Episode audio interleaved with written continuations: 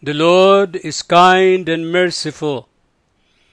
So goes today's responsorial psalm from Psalm 103, Monday of the 13th week in Ordinary Time, 28th of June 2021, Saint Irenaeus, Bishop and Martyr.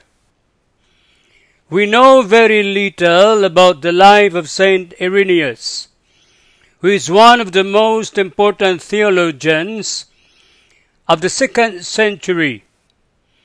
He was born about 130 in Asia Minor and placed in the care of Saint Polycarp, the disciple of Saint John the Apostle and Bishop of Smyrna.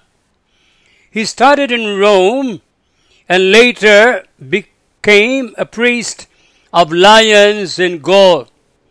In 178, he succeeded Saint Pothinus as Bishop of Lyons. Through his preaching, he converted many to the faith, and his writings did much to combat the heresies that were rampant especially those of the Gnostics and Valentinians. His principal works are Against Heresies and the Proof of the Apostolic Preaching. Accordingly, he is regard, he, accordingly, he is regarded as link between the East and West.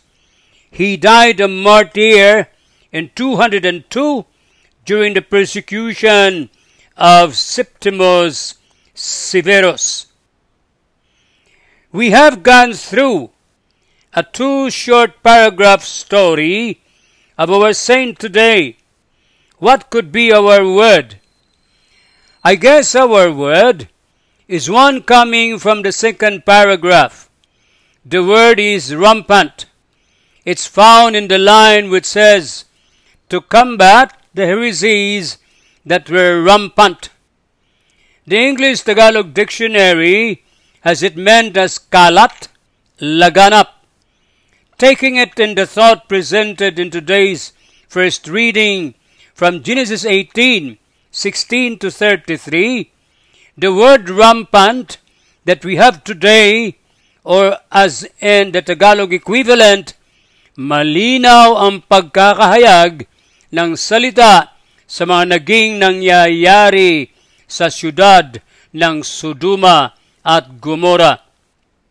So vivid that the Lord in verse 20 says, The outcry against Sodom and Gomorrah is so great that their sin so grave. And as a result, the Lord in verse 21 is saying, I must go down and see whether or not their actions fully correspond to the cry against them that comes to me. I mean to find out.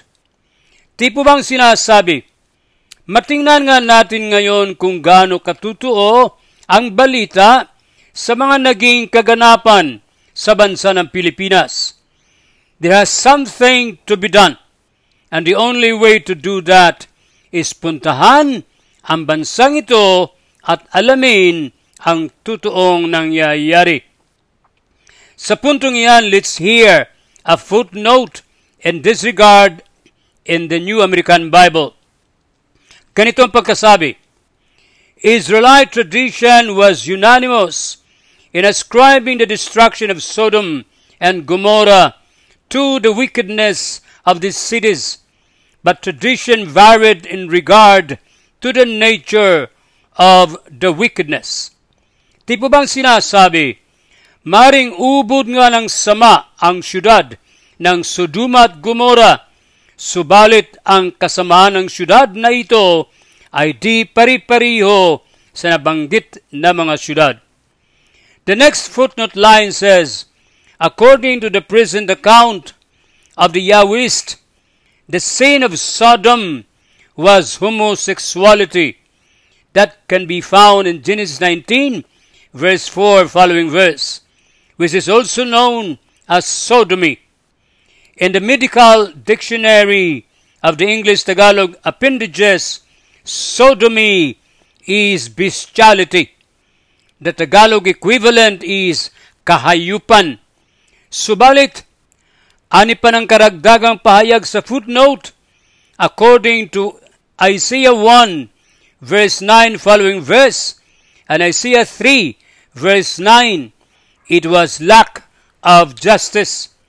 Ang kasamaan ng Suduma ay kawalan ng katarungan. In that regard, let's read Isaiah 3 verse 9. Their sin, like Sodom, they vaunt, they hide it not. Woe to them! They deal out evil to themselves. Ang kasalanan nila ay ang pagiging hambog, ang kahambugan, at sadyang ipinapakita nila iyan sa panlabas nilang gawa at pamumuhay. Tipo silang isinusugal ang sarili nila sa demonyo. That if we may continue, the footnote is saying further, quoting Ezekiel 16, verses 46 and 51, describe it as a disregard to the poor. Na itong kahambugan ng Suduma ay simpleng pagpapayag sa kawalan nila ng respeto at malasakit sa mga mahihirap. Incidentally, let's listen to the letter of St. James as it tells us of one related to the thought presented on the wickedness of Sodom as thought of as a disregard to the poor. Come now, you rich, weep and wail over your impending miseries. Your wealth has rotted away. Your clothes have become moth eathen. Your gold and silver have corroded, and that corrosion shall be a testimony against you. It will devour your flesh like fire. James chapter 5, verses 1 to 3a. The footnote further says, quoting Jeremiah 23:14, sue it as a disregard, sue it as a general immorality, ang kawalang halaga sa moralidad, ang mamuhay na moral. Reading further today's first reading from Genesis 18, makikita mo ang pamamagitan ni Abraham sa Diyos at ng dalawang syudad ng Sodoma at Gomorrah. Siya'y tumatawad. He's making a bargain for and in behalf of Sodom and Gomorrah. He started from 50 righteous inhabitants to 10 righteous, and God acceded, for even as there are 10 righteous, hindi niya gugunawin ang dalawang syudad. Pero ano ang alam ninyong nangyari sa dalawang syudad na nabanggit? Sa naging kasagutan ng Diyos sa tawad ni na hiningi ni Abraham brings us to the idea presented to us as in today's responsorial psalm. The Lord is kind and merciful.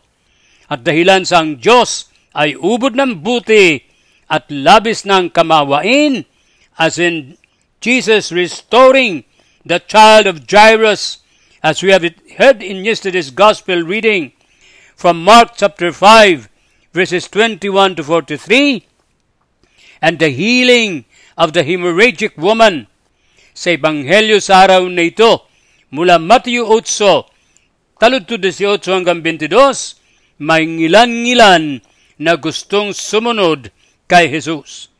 Sa unang nagpahayag ng pagsunod, ang sagot niya sa tao ay, Foxes have holes, and birds have nests, but the Son of Man has nowhere to lay his head. Di po bang sinasabi niya sa tao, sa uri ng aking gawain, kakayanin mo ang di ka makapagpahinga ng mabuti? Mamaya niyan, bigla ka na lang, bigla na lang dumadagsa ang mga tao at humihingi ng kung anong tulong at kagalingan. Sa pangalawang nagpahayag, medyo di kagandahan ang naging sagot sa kanya. Naalala ko in the time past, merong isang seminarista na tumawad na sana pagbibigyan siyang makilibing muna sa yumaong ama. E ang problema, oras na na siya'y papasok sa susunod na panahon ng kanyang buhay seminarista. Hindi sa siya ay hindi pinagbigyan, siya ay pinapipili. But he chose his father, and so he was denied entrance to the next level. Ang naging kasagutan ni Jesus doon sa taong nagpahayag ng pagsunod sa kanya ay ganito. Follow me and let the dead bury their dead. Dito'y pinahayag ang demand o condition of discipleship. Tipo siyang let go and let God. Pilipinas, ano na? Sa usaping ICC investigation, let go na ba and let God? Mukhang masaya ito. Dito masusukat ang tatag, tibay at kalinisan ng konsensya ng tao. This is going to be spectacular. Parang sa spectacular movie ni Cecil B. DeMille, ang Ten Commandments na pinagtambalan ni na Charlton Heston sa papel ni Moises at Yul Brynner sa papel ni Ramses. San Lorenzo Ruiz at San Pedro Calungsod, ipagdasal niyo po ang bansang Pilipinas. God, you enabled St. Irenaeus, your bishop, to strengthen the truth of faith and the peace of the church. Through his intercession, may we be renewed in faith and love and always strive to foster unity and concord. In Jesus' most holy name, Amen. In the name of the Father, and of the Son, and of the Holy Spirit, Amen.